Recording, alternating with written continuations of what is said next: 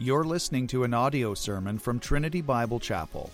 For more information, please visit our website at trinitybiblechapel.ca. Turn your Bibles to Matthew chapter 26, please. We'll be reading from verses 69 through 75. While you're turning there, I just to let you know that there's a lot of people that are coming into town this week for the conference that we're putting on, and some of you will be in attendance. Um, no doubt.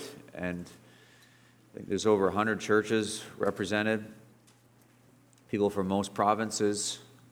Most provinces will be represented. At least three different countries. Um, pastor coming in from Germany with one of his elders. And so there's a lot of people that are coming in from out of town. And if you have the opportunity to show hospitality to someone in your home, um, that would be a great blessing to them, and um, that would be wonderful way to show Christian love. Um, Wednesday evening, Pastor Tim Stephens will be preaching to the youth at the youth group. And then next Sunday, so a week from today, Pastor James Coates will be preaching here from this pulpit. And so there'll be, there's lots of activity uh, in the next little while. And if you do see someone in church who you don't know, um, they might be from far away, and it would be good and warm and kind to have them in your home. But let's look at uh, Matthew 26, verse 69 through 75. Now, Peter was sitting outside in the courtyard, and a servant girl came up to him and said, You also were with Jesus the Galilean. But he denied it before them all, saying, I do not know what you mean. And we went out to the entrance. Another servant girl saw him, and she said to the bystanders, This man was with Jesus of Nazareth. And again he denied it with an oath. I do not know the man. After a little while, the bystanders came up and said to Peter, Certainly you too are one of them, for your accent betrays you. And he began to invoke a curse on himself and to swear, I do not know the man. And immediately the rooster crowed, and Peter remembered the saying of Jesus, Before the rooster crows, you will deny me three times. And he went out and wept bitterly. Let's pray together. Father, we pray and uh, we ask that you'd help us, give us strength. Lord, help us to focus our attention upon Jesus, our Savior. May he be brought much honor today. Would sinners be saved? Would your church please uh, be strengthened, dear God? And we pray that you would guide uh, what is preached, that your Spirit would empower what is preached and what is heard. In Christ's name, amen. So we're in the Passion Week leading up, the week leading up to the death of Christ. Really, at this point in the Gospel of Matthew, his death is within hours, so it's, it's coming. Come through the Last Supper, come through the Garden of Gethsemane, where Jesus yielded his will, humanly speaking, to God. Then you have the arrest of Christ in Gethsemane, where he's betrayed by that scoundrel Judas with a kiss. And then the trial before the Sanhedrin. And the Sanhedrin thinks they're putting him on trial, and really they are on trial before God as he pronounces, Christ pronounces judgment upon them. So we've, as we've gone through this chapter 26, we've progressively um, kept a close eye on the descent of the Apostle Peter. And Peter has been going downhill. As of last week, he was falling, and today he falls hard. And so this text today is on the fall of the Apostle Peter. The 19th century commentator Albert Barnes said the fall of Peter is one of the most melancholy instances of depravity ever committed in our world. Melancholy instance of depravity. And as you look at this melancholy instance of depravity, it proves, I think it helps prove, it substantiates the veracity of the Bible. The Bible's true. If you're going to write a book and you're going to include yourself as a character in the book as you write history, and if you're going to write a book and you're going to include some of your best friends in the book, I highly doubt that you would highlight and spend so much time discussing their melancholy instances of depravity. And, but the reason that the apostles feel so comfortable discussing these things is because the Bible is not written to make heroes out of the apostles, the Bible is, to, is written to exalt Jesus Christ. And it's through the apostles' failures, especially Peter's failure right here, that much is made of Jesus. And so I think that substantiates, helps substantiate the claims that the Bible is true. And there's many lessons for us in this. And so I hope you pay attention to the lessons that shows the deceitfulness of our own hearts. If Peter can be deceived this bad, certainly you can. Certainly I can. Christians often think, now pay attention to this, I think this is a very important lesson. Christians often think that if they dabble in a little bit of sin, they're in control. But really, that's all a deception. Once you start to dabble in sin, you're not in control. And so, so what you think is like you're in the driver's seat and you're keeping the sin in the passenger seat and, you know, just kind of motoring along and you're in control and you can enjoy your sin at will. But really, the trick of sin is that it, it, it makes you think you're in the driver's seat. But by the time you've invited sin in, sin's already bound you hand and foot and thrown you in a trunk in the trunk, and sin has the driver's seat, and sin's taking you for a ride where you don't know where you're going to go, and it's going to be a bad place. That's sin. Always. And if you think you're in control of your sin, you have already been deceived. Sin is deceitful. It'll take you for a ride.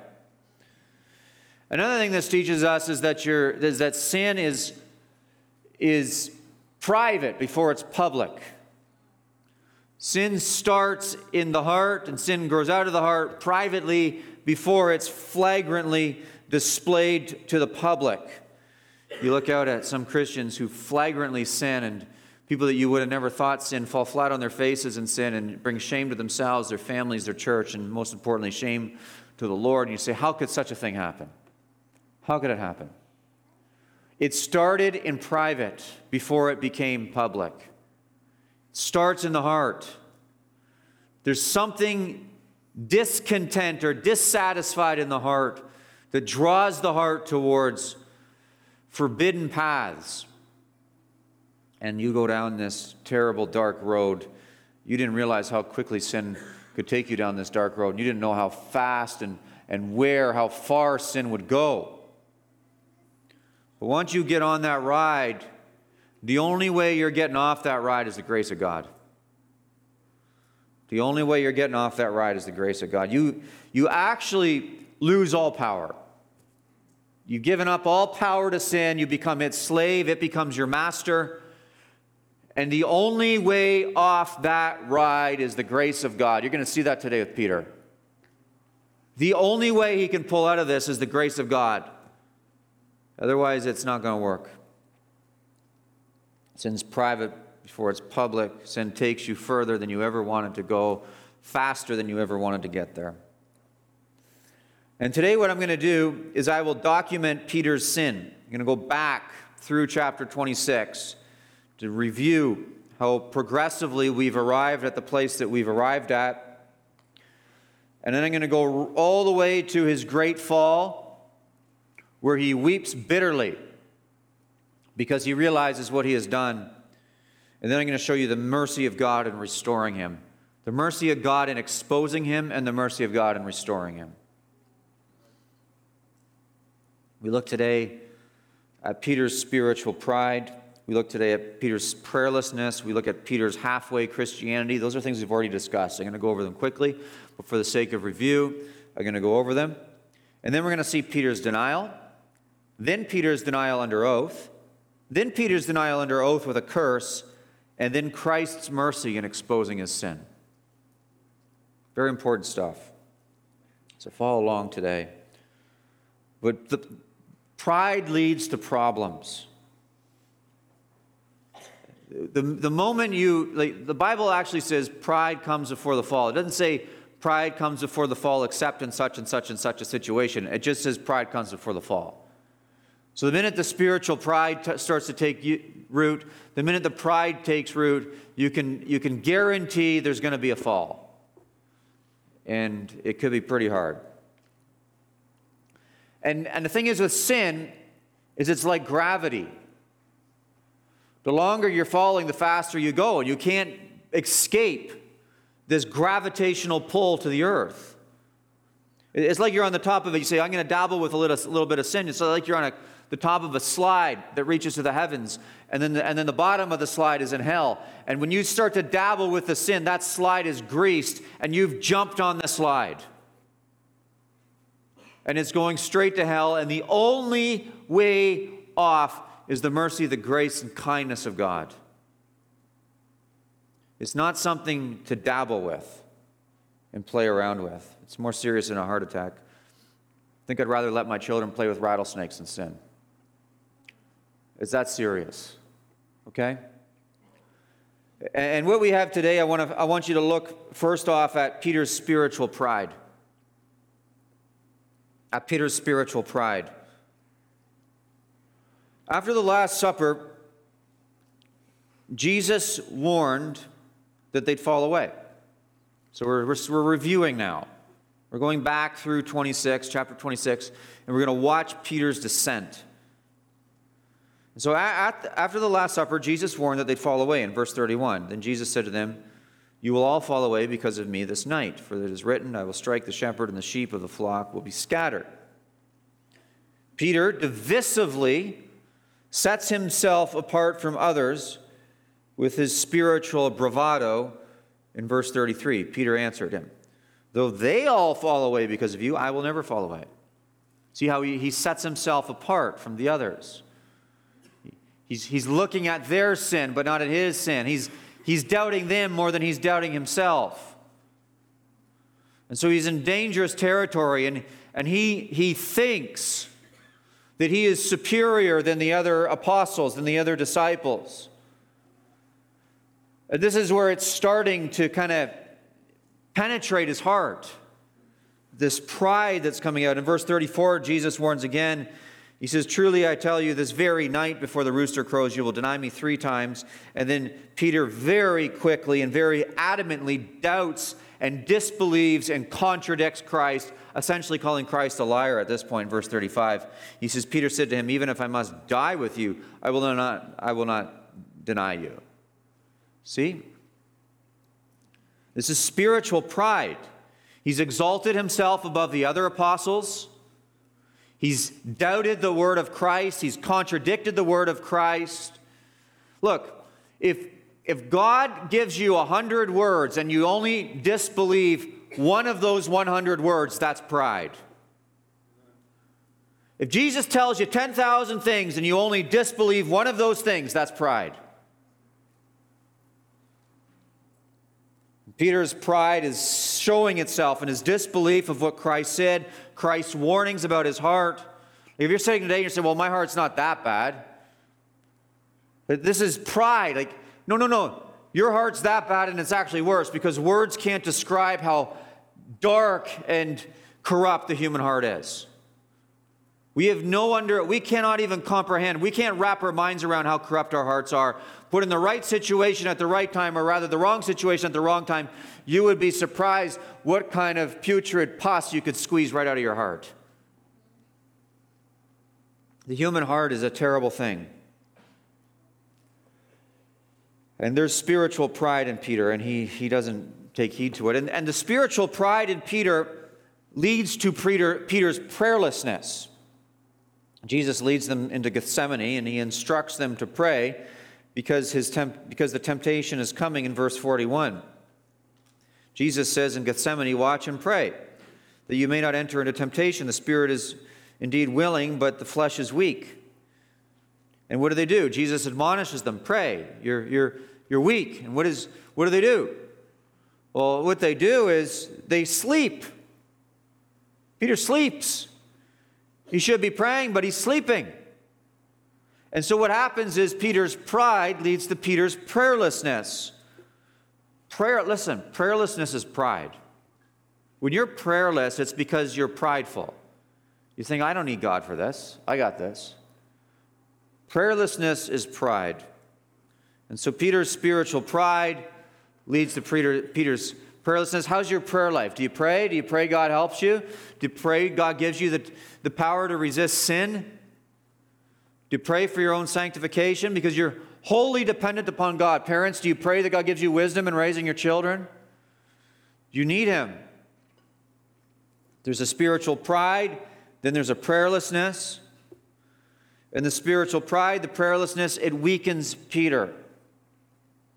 And we, and we see now his halfway Christianity, which is no Christianity, all start coming out. His pride leads to prayerlessness, and his prayerlessness leads to cowardice. He's weakened to the state of cowardice now. This strong fisherman that's weathered the storms on the seas, he's been with Jesus for three years now. He's seen all the miracles, he's heard all the sermons. And as Jesus was taken into a show trial before the Sanhedrin, Verse 58 tells us Peter was following him at a distance as far as the courtyard of the high priest, and going inside, he sat with the guards to see the end. This was a halfway Christianity. He, he, wanted a not, he wanted to be close enough to Jesus to still feel like he's a disciple, but he didn't want to be so close to Jesus that he had to identify him with him, that he had to be associated with him. He wants enough Christianity to feel like a Christian at this point, but not enough Christianity to actually cost him something. I've warned about this. I warned about this last week. Are you a halfway Christian? What are you dabbling with? It's, it's enough for me to be associated with Jesus in, in a very shallow type of Christian, but do you want to go all the way for Jesus? Well, Peter doesn't want to go all the way to Jesus. He doesn't want to cost him anything. He just wants to feel like a Christian at this point. And that leads him into bad company. Look what verse 58 says. As far as the courtyard, so he stayed away from Jesus. Going inside, he sat with the guards to see the end. Who's he sitting with? He's sitting with the servants of Satan. He's not sitting with Christ, he's sitting with the servants of Satan. And so this leads him into bad company, where he'd actually spend time with the servants of Satan than be identified with Jesus Christ. And at this point, Peter has so weakened spiritually that he becomes like water. What does water do? Water molds itself to the environment it finds itself in. You put water in a cup, it molds itself to the shape of the cup. Put water in a bowl, it molds itself to the shape of the bowl very quickly. And now Peter is like water. He's molding himself to the situation because he's found himself in bad company. The bad company is more comfortable for him than the good company because the good company is going to cost him something. And now he's starting to act like the bad company. The Bible says bad company corrupts good morals. It's true all the time. And so Peter is finding himself in bad company. And this leads to his fall. His pridefulness leads to his prayerfulness, which leads to his cowardice, which leads to his bad company, and that leads to his fall. His complete fall occurs with a series of denials. So let's spend some time right now going through this series of denials. There's a series of denials that we have to walk through to see how far Peter falls. But as you come to this sermon, I really hope that you're humbled before God to think, how weak you are spiritually and how much you need the grace of God. You don't even want to come near the garment stained with unclean flesh. You want to be so far from sin. Because the minute you engage with it, it takes you. And then what it does is it sucks the spiritual vitality right out of you. And the only way to get off of that slide to pull out of that gravitational pull to absolute destruction is the grace of God. Why don't you start going down that road? Peter is a step removed from the presence of Christ as we look at his first denial here. Verse 69, back to today's text now, having reviewed what led up to it. Verse 69 Now Peter was sitting outside in the courtyard, so he's removed himself from Jesus. Okay, he's with his, his new friends, bad company removed from Christ, and his, this is leading up to his first denial. And a servant girl makes a statement in verse 69. And a servant girl came up to him and said, You also were with Jesus, the Galilean. Her, her statement suggests that she had seen Jesus with Peter, or Peter with Jesus. Perhaps she had been amongst the mob of people that, that confronted Jesus and arrested him in Gethsemane. Maybe that's where she saw Peter with Jesus. My suspicion is is that she saw Peter with Jesus when Jesus was preaching in the temple and exposing the hypocrisy of the Pharisees, and she saw his disciples around him, and she knew that she just rec- happens to recognize Peter right there in that moment and says, Hey, that's the guy that was with him just a few days ago preaching, and uh, I, I recognize him. And so she goes up to him and she says, You also were with Jesus the Galilean. She's referred to in our text, she's not given a name, she's referred to as a servant girl. The Greek text actually emphasizes that she's a singular servant girl. And the word itself, servant girl, or the phrase itself, servant girl, is, is one commentator said, diminutive, meaning it's, it's showing that she's a person of low status. She's easy to dismiss. She has no power. And this is essentially communicating to us dismissively that She's just one servant girl. And there should be a contrast that goes on in your mind. Jesus yesterday was keeping it together, or last time, he was keeping it together uh, when he was facing all these men of power before the Sanhedrin. The high priest is interrogating him. The high priest has all the other men on the Sanhedrin there. They're watching the show trial go down, and Jesus is keeping it all together. These are men of power. Peter cracks when he's questioned by a girl. And not just a girl, a servant girl. So this is exposing how weak he is in this moment. And how strong Jesus is, by the way. A servant girl. Really? Uh, you know, that's what she was. And this is what makes him crack. And then so he denies his relationship to Christ in verse 70. After she makes that statement, he denies his relationship to Christ. Verse 70, he says, he, it says, he denied it before them all, saying, I do not know what you mean. The word deny there points back to Matthew 10, verse 33, where Jesus says, If you deny me before men, I'll deny you before my Father who's in heaven. But notice how Peter answers her. He doesn't say no, he just feigns confusion. He fakes that he doesn't really understand, he fakes that he's confused. So look again at verse 70. I do not know what you mean. You see? He, he's not saying, I don't know him. He's what Matthew Henry said he was, sh- it's a shuffling answer. He tries to shuffle out of the situation. You ever do this? You're asked a direct answer or direct question, and instead of giving a direct answer, you say, I don't know. And you, you know, but you say, I don't know. Well, why do you say, I don't know? Because you want to shuffle your way out of the answer. Well, let me say, if you know and you say, I don't know, that's still a lie. That's still a lie. And so shuffling answers are still lies. So now he's getting deeper into it. It's the pride, it's the prayerlessness, it's the distance from Christ, and then it's the bad company, and now it's a lie. That's his first denial. I don't know what you're talking about. It's actually kind of light compared to what's to come. It's, he's still getting deeper into sin. This is how sin goes. You start with it, a little bit of sin, and you go down, down, down, down, and you just accelerate.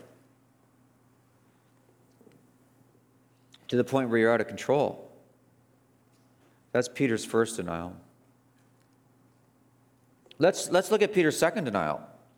It's worse. It's not just a shuffling answer where he pretends he doesn't know what's being talked about. He actually, under oath, renounces his faith.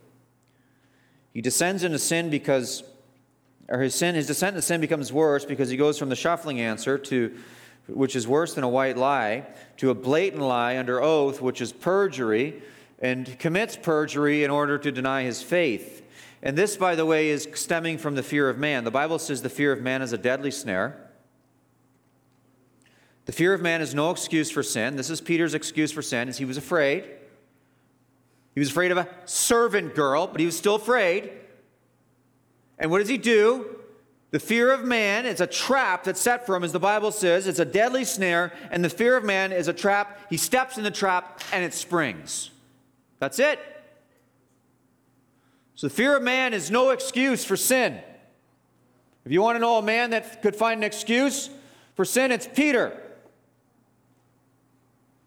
Well, he steps into this terrible trap and as scared as he is, he removes himself even further from Christ. In verse 71, it says, And when he went out to the entrance, another servant girl saw him. So, you see what he's doing? He's keeping his distance from Jesus. He's confronted. Confronted with, G- with you, you, you were with him, you, you know him. Oh, that's too much for him. And so, what does the fear do now? Now it pushes him further away from Christ. The, the fear of man drives him further from Christ. You see how the sin is compounding? I hope you understand where this is going. He's at a place where he is so weak and spiritually, the world is now spinning around him, and he doesn't even know it. He went out to the entrance, verse 71, and he's confronted by another girl because now the news is spreading through the busy courtyard. Look at what it says. And he went out to the entrance. Another servant girl saw him. Okay, this is the second denial that's coming up. Brace yourself. And she said to the bystanders, This man was with Jesus of Nazareth. So maybe the servant, the second servant girl heard from the first servant girl. I think that's probably likely. But either way, the news is now spreading because it's no longer contained. It's not the first servant girl, it's the first servant girl and the second servant girl. And the second servant girl just told a crowd of people, the bystanders. So you can't get away from the truth, can you? The truth will find you. And Peter's thinking there's a way out. Look at this is this is Peter's fig leaf. This is Peter hiding behind a bush, and the voice of God is coming out to Peter Peter, where art thou? That's what's happening here. You think you can hide from sin? You think you can hide from God? You think you can hide from being found out? Your sin will find you out, always. You cannot hide. And it will come and it will point its finger at you and accuse you. So now it's spreading even more. It's becoming public. But he denies it again, this time voluntarily taking an oath. Look at verse 17 or 72. And again he denied it with an oath. I do not know the man. See how serious that is? He's now a liar and a perjurer. But think about how terrible this answer is. Not only is he a liar and a perjurer, not only has he become defected to complete cowardice, prayerless and prideful, but he says, I do not know this man. He's saying he's not a Christian. I don't know Christ. Christ? Who's that? He's now denied the faith, and not only has he denied the faith, he's denied it under oath, essentially swore on a stack of Bibles and denied the faith. Or maybe he swore by the temple, or maybe he swore by God himself. I don't know how he was bound by this oath, but under oath, somehow he has now managed to deny the faith. Now, now remember where he started. It was an instance of spiritual pride. I'll never deny Jesus. And now look at where he is. Under oath, not just denying Jesus, but denying his faith and renouncing his faith altogether under oath.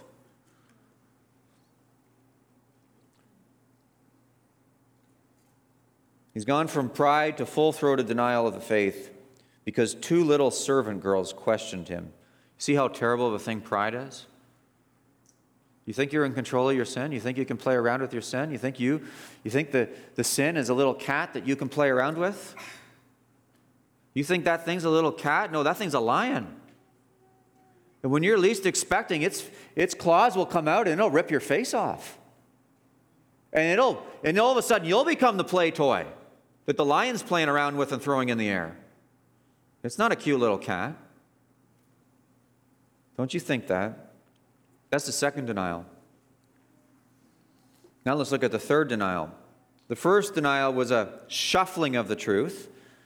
The second denial was a renunciation of his faith in Jesus Christ and his knowledge of Christ under oath. The third denial is a denial that occurs under oath with a curse. It gets even more extreme now. People start wagging their tongues, and I suspect lots are looking at Peter, pointing, and the rumors are flying. You know, I, I could see Peter in the crowd and people whispering to one another and people pointing their fingers and, and eyes are on him because it's really spreading. It's like if, if it could have gone viral in that crowd, it went viral, right? Things are lighting up. It's now taken to social media. And everyone's talking about Peter. Verse 73. After a little while, the bystanders came up and said to Peter, Certainly you are you too are one of them, for your accent betrays you. Do you see? This is so. So what's happened is the bystanders are talking amongst themselves.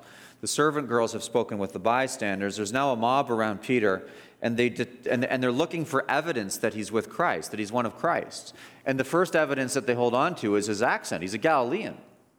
The Galilean was the backwater part of Judea, and so he had a Galilean drawl, and it, was plain as day.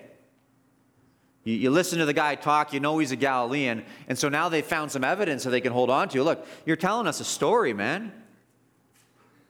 You're trying to spin your own press.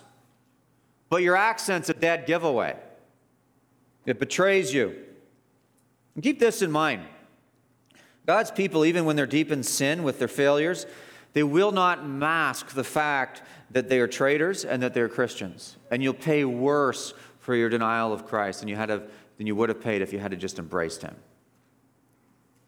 But you can't mask who you are as a Christian. Peter couldn't do it. You won't be able to do it either. So you might as well just own the fact that you're Christian. But denial, here's the denial. The bystanders are talking, they're pointing at him, and they're pointing out his accent, and they're now looking for evidence, and yeah, this is, they're all talking. He now doesn't make just an oath, but he invokes a curse in verse 74. Then he began to invoke a curse on himself and to swear, I do not know the man. Now, the ESV, if you have an English Standard Version of the Bible, the words, the two words on himself occur in your text. He began to invoke a curse on himself. That would occur in the ESV. However, those two words on himself do not occur in the Greek text. This is an interpretive insertion by the, by the ESV interpreters, the translators. The New American Standard is proper in that it catches that, and that little phrase is not included. It's not in the Greek text. So it, would, it should say, then he began to invoke a curse and to swear. The ESV says, basically what the ESV is saying, it's ESV is, is interpreting it, may I be damned, I don't know him. May I be damned if I know him. But the, the, the Greek text doesn't specify plainly who is the one that Peter is cursing. The ESV inserts that, but the Greek text, this is an important point because this is going somewhere. This is going to show you how bad it gets for Peter. And a Greek scholar from the University of Wales, R.T. France, along with several other scholars, makes a very convincing exegetical argument that here Peter is not calling down a curse on himself, he is anathematizing Christ. He's cursing Christ. And this is and he makes the argument based on how the verb is structured and how the verb is used. But even if you remove that exegetical argument from, the, from what I'm saying here, even if you remove that, the context makes sense. Because Peter has now become so like the crowd that it's very likely that he's joining the choir of those people who are calling down curses on Jesus Christ. He wants to prove that he's one of the people in the courtyard and he's not a Christian. That's how bad he fell. Peter so becomes like the crowd that it's probable that he joins the blasphemy. Now, I'm not going to say that that's definitive because I think Matthew somehow leads it open ended, but I am going to say that it's possible, and I think it's even suggestive in the text. Do you see how far sin will take you?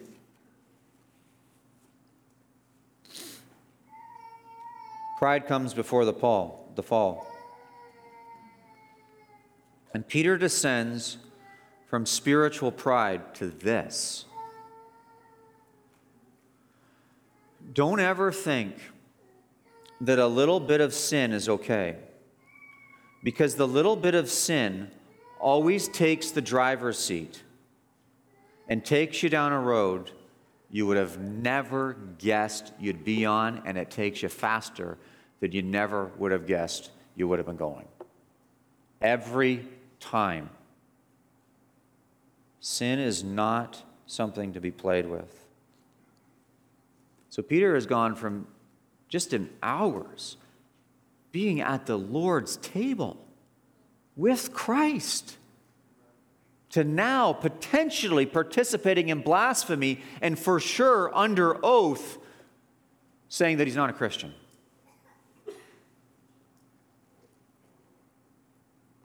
That's bad. This is a very dark moment. But I want you to see Christ's mercy.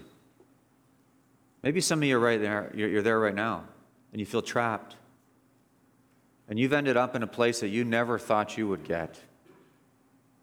You thought, oh, I think this will be fine. I'm in control. I'm just going to handle this. And instead of you handling the sin, the sin's manhandled you. And, and you just, you've, you, you don't know how to get out. But I want you to see Christ's mercy to Peter. Look at verse 74. Then he began to invoke a curse on himself. Again, I don't think that word himself, it's not in the Greek. Then he began to invoke a curse and to swear, I, I do not know the man. And immediately the rooster crowed. You see that phrase, immediately? Immediately. God let him go so far, and immediately he wakes him up and he snaps out of it. And Peter remembers what Jesus had said in chapter 26, verse 34. And so this is what, what, what happens here. Immediately the rooster crowed in verse 75, and Peter remembered the sayings of Jesus before the rooster crows, You will deny me three times. And he went out and wept bitterly. The rooster crowing cut through him with a sharper edge than any a prophet sermon did. You ever heard a sermon that just wrecked you? And you've left in the sermon feeling so guilty and so ashamed for your sin? Well, this rooster crowing was that times a thousand. This was a sermon that came from that rooster. And, and his reaction in verse 75 and he went out and wept bitterly. The, the bitterness does not refer to the sound of the weeping, but to the shame in his heart. This is a man so broken that he weeps as if he's lost his only son and worse. And it says in verse 75, and Peter remembered the saying of Jesus. That's the last time Peter's name is, is mentioned in the book of Matthew. That's it. The last time he's mentioned is in Peter remembered the saying of Jesus. Jesus was right, he was wrong, and he wept bitterly. Matthew 28, verse 16, it says, The eleven regathered on the mountain in Galilee. And then Acts chapter 2, verse 41, it says that Peter preached a sermon on Pentecost, a sermon so strong and powerful that 3,000 sinners were saved. So we know that he's restored. God restored him. There's an ancient legend in the history of the church that says Peter wept every time he heard a rooster crow for the rest of his life. Whether that's true or not, I think I could believe it because all of a sudden he felt the shock of his sin. And it just, it, it sliced his soul. He, he didn't even realize what he was getting into, and it's just one thing after another thing after another. And then all of a sudden, the velocity of the fall is just like, and there's no getting out of it. Like there's no, there's no string he can pull to get the parachute to come out. because he doesn't even know he's falling. But Jesus is so merciful to Peter. He let him fall only so far, and then immediately he rescued him. Immediately. As John Trapp said, Jesus would not let him drown in his sin, although he let him become drenched in the violent waves of his sin. But he would not let him be drowned. Have you been caught in sin? You've been caught in sin? You feel ashamed? You full of guilt? Embarrassment? I mean, maybe even people know about your sin. Maybe others have found out about your sin. Look at Peter. You want to talk about other people finding out about his sin? I'm talking about his sin in front of 600 people right now. And this is going to go on YouTube. And not only is this going to go on YouTube, but people have been talking about his sin now for 2,000 years. So you want to talk about people finding out about your sin?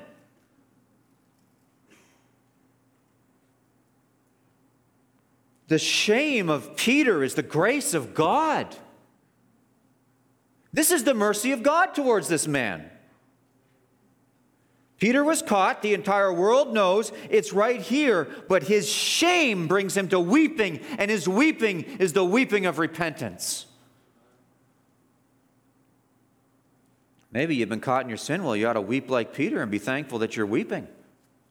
Because the Bible says, as Jesus taught us very early on in the Gospel of Matthew, blessed are those who mourn, for they shall be comforted. This man is mourning. And he's mourning for his sin against God mostly against God.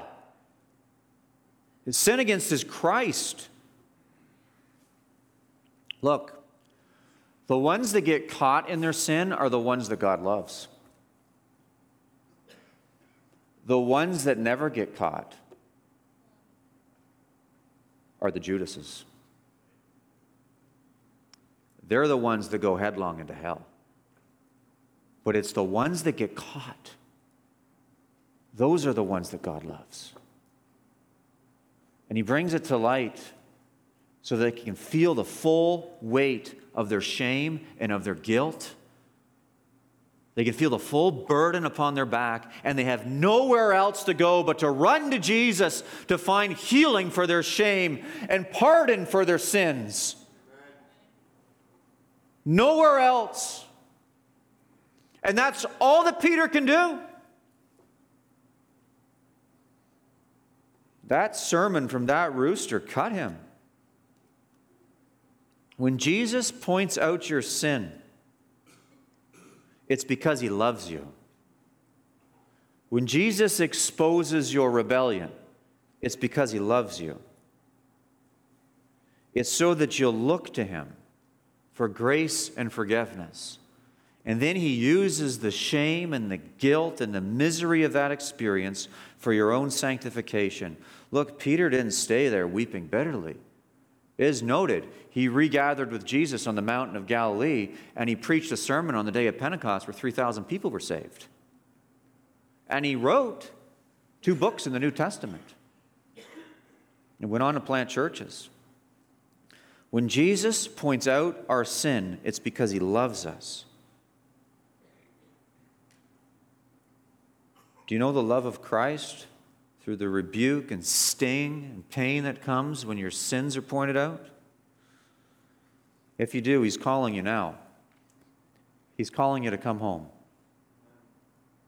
to come to the Savior. That merciful Savior is sweetly and gently pleading with you to come home. Maybe He's needling your heart right now, and you, you know it. They haven't found out yet, but they could find out. He's inviting you to Bring it to light now and come to Christ and confess your sins. If you confess your sins, the Bible says He will be faithful and just to forgive you your sins and to cleanse you from all unrighteousness. How could a man like Peter be saved?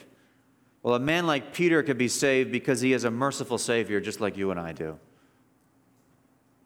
Just like you and I do.